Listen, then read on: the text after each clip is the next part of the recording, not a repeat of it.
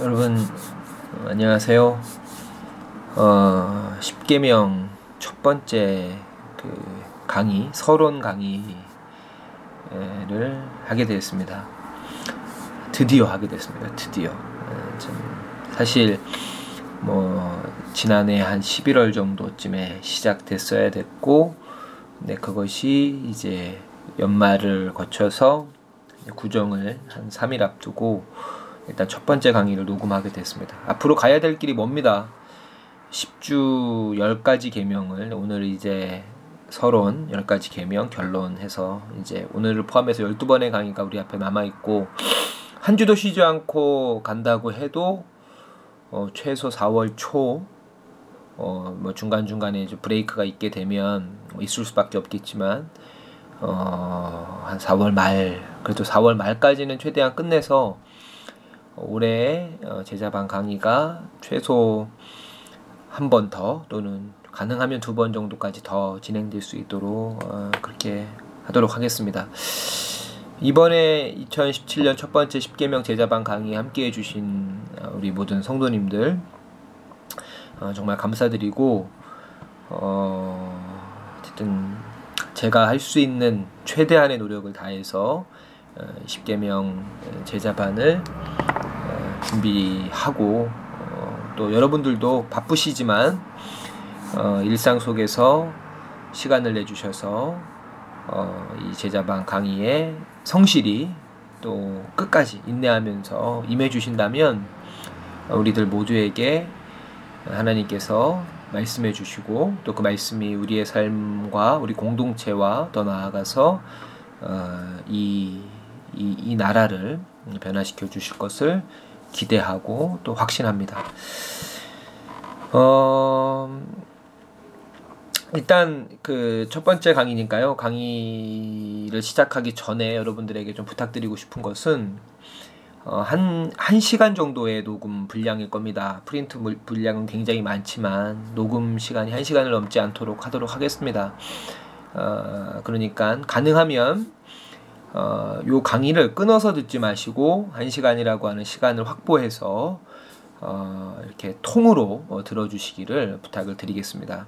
성경책과 프린트물과 그 다음에 어, 이 음성 파일 이 세 가지를 함께 준비해 놓으시고 프린트물을 보시면서 강의를 들으시고 또 필요할 때는 성경책을 찾아가면서 음, 강의를 이렇게 진행해 가도록 어, 하겠습니다. 어, 예, 중간중간에 질문이 있으시면 주일에 또는 주중에 저에게 카톡으로 질문해 주시면 되겠고, 필요하다면, 어, 지난번 그 레위기 제자반도 그랬지만, 어, 이렇게 퀴즈를 통해서 여러분들이 얼만큼 잘 이 제자반 내용들을 따라오고 있는가를 점검하고 또 이렇게 확인하면서 강의의 어떤 수위들을 어, 조절하도록 하겠습니다. 어, 프린트를 좀 보면서 강의를 좀 시작하도록 할까요? 음, 첫 번째 이 10개명 서론의 제목을 10개명에 들어가며 어, 라고 정했고 소제목으로는 거룩은 사랑이다 라고 이렇게 정했습니다. 어, 이제 그 앞에 좀 저의 자기 고백들을 좀 담아놨는데요. 목회자인 나 자신 이지만 학교 출퇴근과 개인적으로 교회 업무를 보는 시간은 어, 직장과 크게 직장인들과 크게 다르지 않다. 정해놓은 주간 업무를 보는 것까지 나름 바쁘게 돌아가고 또 주중에 이제 야근도 있다. 어, 한 가정의 남편으로 또 아빠로서의 몫은 제가 목사라고 해서 결코 축소되지 않고 뭐 더 강조되겠죠. 그리고 이제 다가오는 구정처럼 명절이 되면 뭐 그런 부담들은 더 커져갈 수밖에 없습니다. 또 경제적인 부담 역시도 져야 되는 가족 한 가정의 가장입니다. 말하고 싶은 것은 제가 이렇게 바쁘게 산다고 이렇게 유세하는 게 아니라 어, 분주하고 정신없는 일상 속에서 10계명이라고 하는 기준대로 살기는커녕 그 기준을 떠올리기조차 쉽지 않다는 이 현실적인 어떤 우리의 상황들을 좀 이 공유하고 싶었습니다. 어, 그것은 비단 어떤 10계명을 상기하는 노력이 부담스럽기도 하지만 더 큰 이유는 마치 그 치과에 가기 두려운 것처럼 나의 어떤 영적인 실체가 드러나는 것에 대한 막연한 두려움이 우리들에게 있다. 뭐 여러분에게 없다면 최소 저에게는 있습니다. 우리가 십계명을 이제 소극적으로 해서 문자적으로 소극적으로 해석했을 경우에 십계명에 대해서 좀 자유롭죠. 뭐 하나님이 왜 다른 신을 섬기는 것도 아니고 안식일을 우리가 꼬박꼬박 잘 지키고 뭐 우상 앞에 절하지 않고 뭐 여러분 집에 바알 신상이나 이런 게 있는 게 아니잖아요. 제사나 이런 것들은 어, 얼마든지 우리가 그 부모 공경의 차원에서 새롭게 또 이해할 수 있는 부분들이고요. 또 뭐 도둑질을 하시거나 아직도 도둑질 하시는 분 있으세요? 그리고 뭐 살인 살인자가 계신가요? 제가 몰라봤나요? 우리 공동체도 그 범죄 경력 조회를 한번 해봐야 되나요?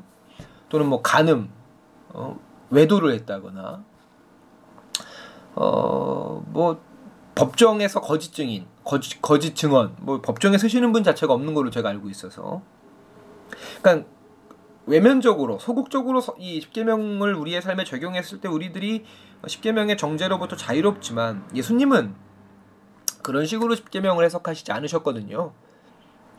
예수님은 영적 읽기, 십계명을 영적으로 읽으셨습니다. 그러니까 spiritual reading을 하셨는데 여기서 영적 읽기라고 하는 것은 다른 말로 하면 positive reading이죠. 적극적으로 읽으셨어요.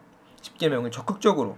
그래서 살인하지 말라는 다른 사람을 향해서 라가 뭐 어리석은 사람, 멍청이라고 비난하고 욕하는 것도 그에 대한 살인하지 말라는 십계명, 육계명의 계명을 어기는 걸 수 있고 아름다운 외, 외적으로만 아름다운 여인을 보고 음욕을 품는 것도 10계명, 7계명 가늠하지 말란을 어기는 걸 수도 있다. 라고 적극적인 해석을 하셨다는 것이죠. 그렇게 본다면 어 진짜 사실 10계명을 읽기가 10계명을 통해서 우리의 삶을 이렇게 반추해 이두 개 두 개만 딱 우리가 이렇게 이 시간에 짧은 시간 동안 우리에게 이렇게 적용해 봐도 우리 양심에 찔림이 있는데 1부터 10을 다 10계명을 다 적극적 읽기를 통해서 우리의 삶에 적용했을 경우에 여기에서 자유로울 사람들은 아무도 없, 다는 거죠. 그러니까 마치 충치가 뭐 한 20개 이상쯤 있는 상태인 겁니다. 어, 그렇게 보자면 본능적으로 아주 중요한데 1페이지 그 아래서 네 번째 줄에 본능적으로 드는 생각은 10계명은 실상 10가지 계명이 아니라 한 가지 계명이다.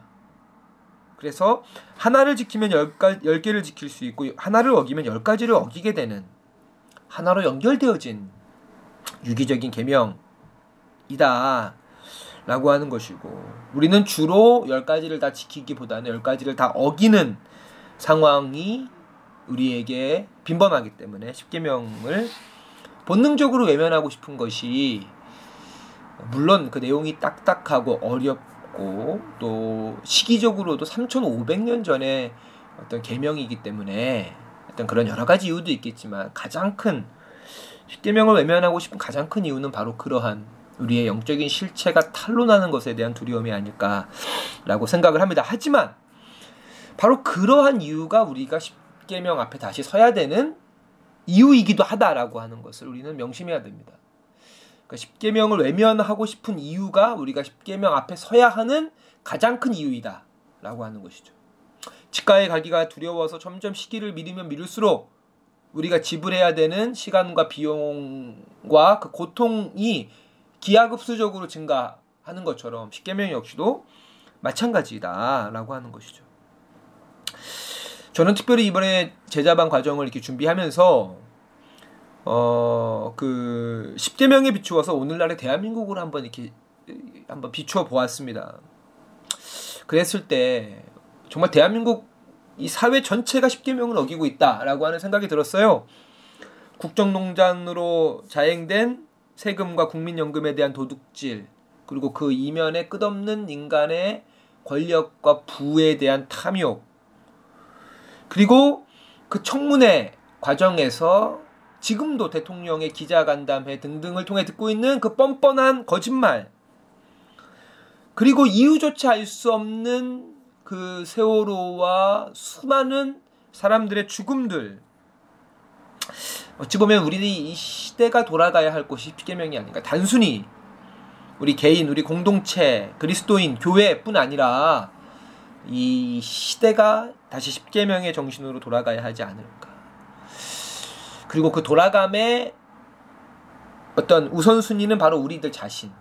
내가 돌아갔을 때, 나 한 명이 십자가 십계명으로 회귀했을 때, 회귀했을 때 그것의 어떤 이 나비 효과들이 어떻게 일어나게 될지를 하나님의 능력, 하나님의 일하심을